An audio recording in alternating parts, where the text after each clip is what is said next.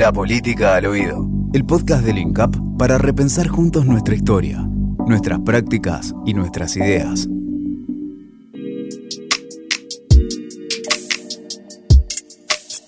Pensar la nación es reflexionar sobre quienes la hicieron. Sobre quienes estuvieron antes de que esta nación haya sido creada como tal. Eh, es pensar en los pueblos originarios, es pensar en los criollos, pero también es pensar en los migrantes. ¿Qué rol tuvieron los migrantes en la construcción de la nación? ¿Cómo fueron las distintas migraciones, las autoras de este resultado que fue la Argentina como hoy conocemos? Y también esas preguntas nos obligan a pensar sobre cómo se construye la identidad nacional y qué es una identidad nacional. ¿Por qué los argentinos somos argentinos? Por qué somos argentinos y no somos otra cosa.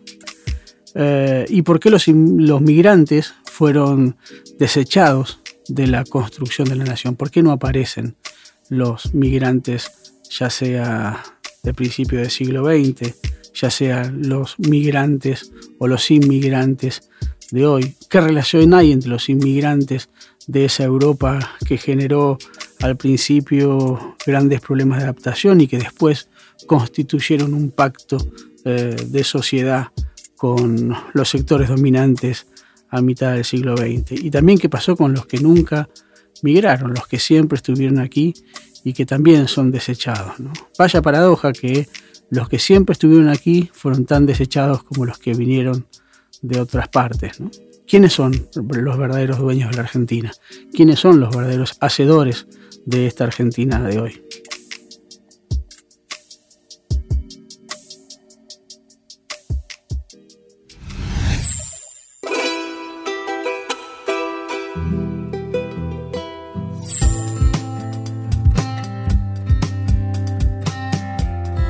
La inmigración siempre fue un elemento fundamental para pensar nuestra realidad como país. A lo largo y a lo ancho de toda nuestra historia, los fenómenos migratorios han sido muy fundamentales. Pero bueno, hay un punto de inflexión que se ve ahí a fines del siglo XIX, principios del siglo XX, cuando una oleada migratoria de Europa arribó a nuestras tierras para cambiar por siempre nuestra historia nacional y también la historia de los sectores populares. ¿no?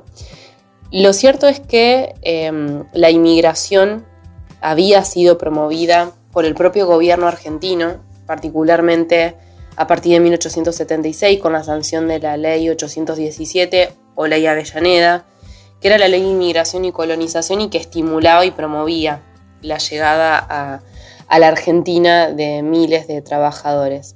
La idea eh, o el marco ideológico que estaba detrás de la sanción de esta ley forma parte de este binomio de civilización y barbarie que, en el que tanto insistimos para poder comprender un poco quiénes somos eh, y empezar a pensar de forma superadora hacia dónde vamos.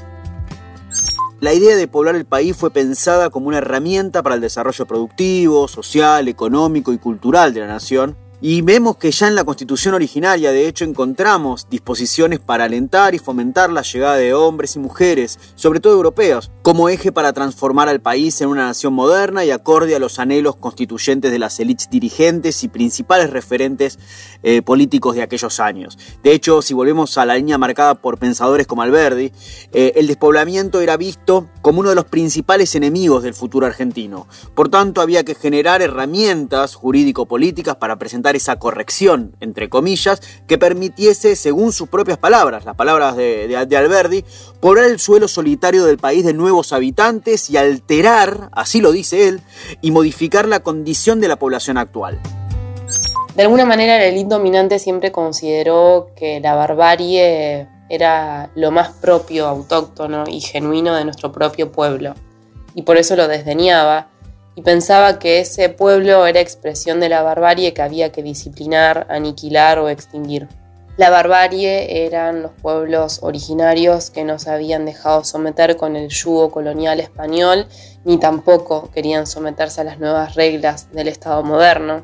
Barbarie eran los caudillos federales del interior y sus montoneras que mm, seguían dándole batalla a la ciudad de Buenos Aires en su intento de constituir a la Argentina como un país agroexportador y centrar sus intereses en la región pampeana y en el puerto de la ciudad de Buenos Aires. Barbarie también era ese rostro afroargentino que habíamos heredado del proceso colonial, pero que se sigue y seguía siendo parte fundamental de nuestra identidad, de nuestra cultura y del rostro de nuestro pueblo.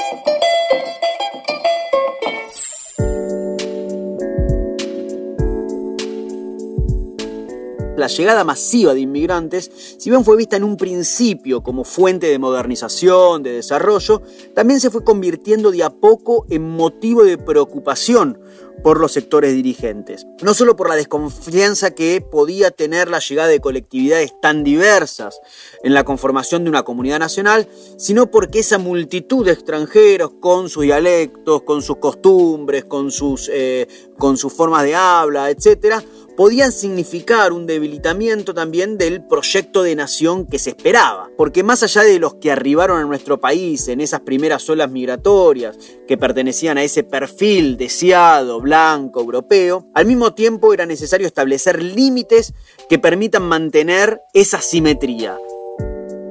Para los grupos dominantes la inmigración terminó siendo una pesadilla más bien que la realización de un sueño concebido. Cierto es que habían pensado en inmigración como la forma más rápida de resolver la cuestión de mano de obra barata y disciplinada que pudiera poner en movimiento al modelo aeroexportador. Pero cuando miles y miles de obreros llegaron a los puertos argentinos, no se encontraron con las condiciones sociales y económicas prometidas. No solamente no pudieron acceder a la tenencia de la tierra, sino que se quedaron asentados en ciudades totalmente mm, eh, hacinados con condiciones de trabajo pésimas, con salarios de miseria. Eso los llevó a organizarse para poder colectivamente bregar y luchar por mejoras en la calidad de vida y por nuevos y más derechos. La inmigración ultramarina también significó el ingreso de tendencias como el anarquismo, el socialismo, el comunismo, que fueron vistas con mucha desconfianza. Y de hecho la respuesta oficial a esa agitación sindical, a las huelgas y a estas ideas fue la de represión, violencia, intolerancia, la ley de residencia de 1902 es un claro ejemplo de esto, ¿no? Esa ley que autorizaba al Poder Ejecutivo a expulsar a todo extranjero que perturbe la seguridad nacional y el orden público, ponía en evidencia la preocupación que suponía eh, para el orden político el componente extranjero no disciplinado, ¿no? Eh, entre comillas.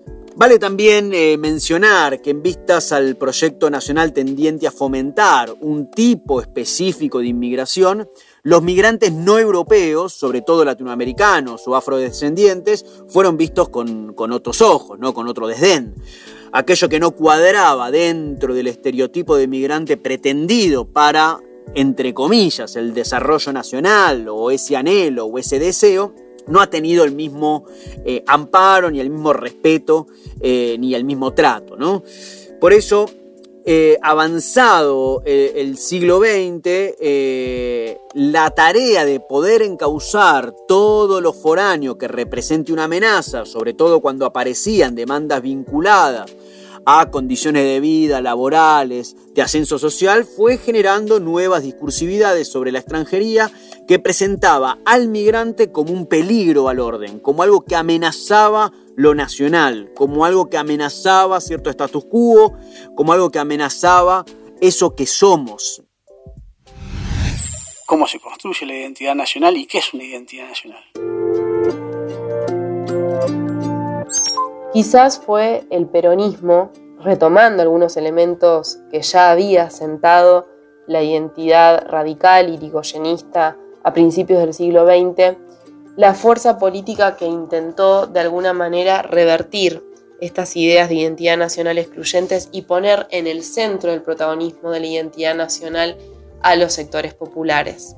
Pero también es cierto que el peronismo en esta construcción encontró eh, a quién oponer esa identidad nacional.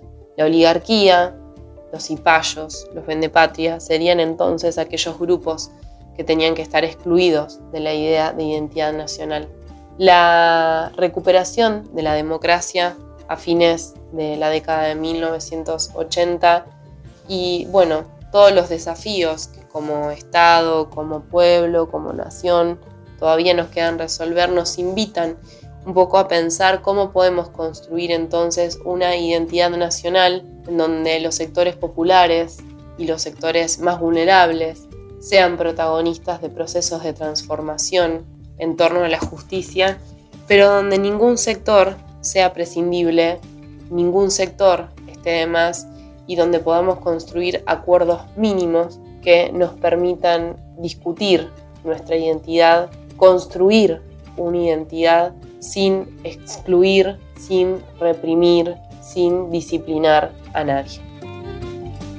Cuando pensamos en la identidad nacional, generalmente se nos aparecen imágenes que tienen que ver con las singularidades que poseemos y nos distinguen de otras naciones y pueblos del, del, mundo, digamos. Eso que nos hace singulares de alguna forma, ¿no? Ese modo de narrarnos y fundar mitos de origen para definir lo que somos. Muchas veces también eh, estas cuestiones dejan de lado las particularidades que hacen a nuestra identidad nacional, que también debe pensarse como algo diverso, complejo, eh, cambiante. Por eso cabe hacernos la pregunta, ¿no? ¿Cómo lograr una identidad estable, eh, homogéneo, algo que nos identifique a todos, de algo tan dinámico, sin invocar de alguna forma ciertas generalidades imaginadas o artificiales?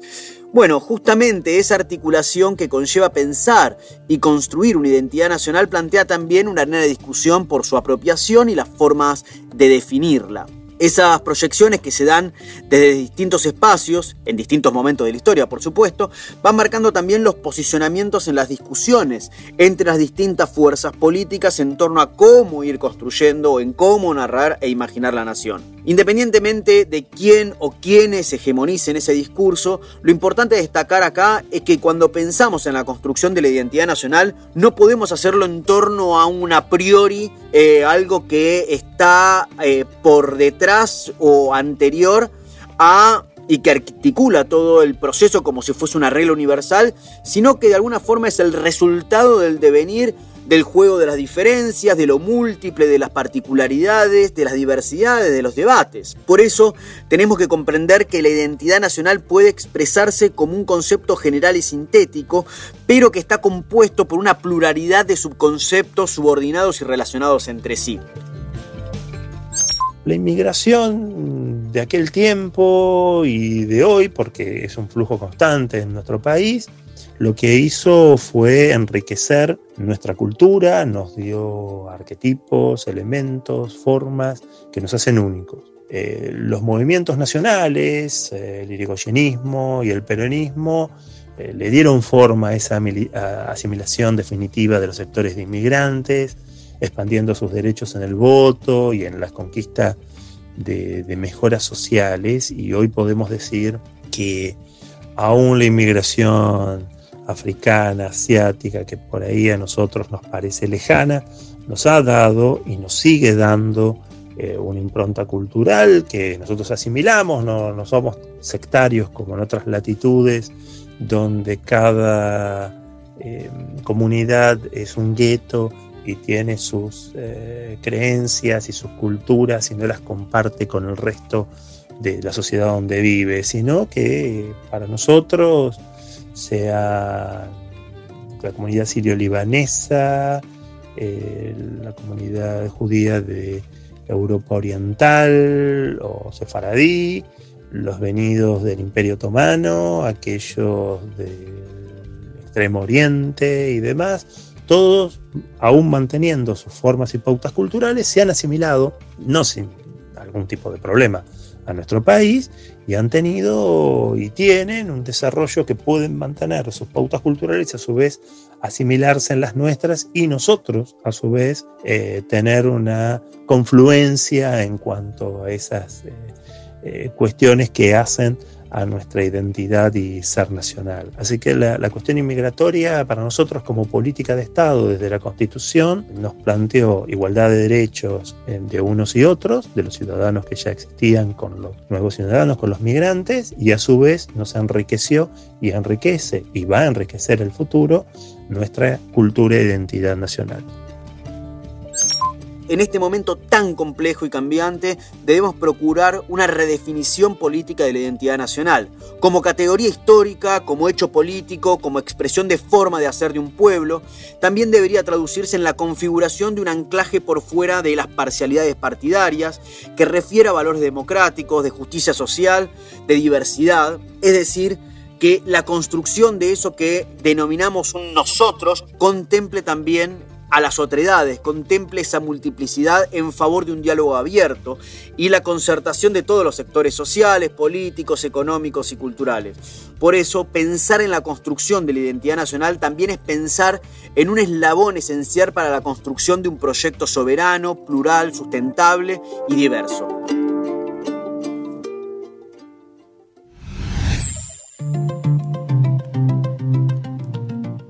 Si te gustó lo que escuchaste, si te pareció interesante, si te convocó a pensar, a reflexionar, te invitamos a que te acerques al INCAP eh, para seguir pensando colectivamente quiénes somos, quiénes fuimos, a dónde vamos, eh, como país y como, mundo, como, como grupos sociales también y como individuos.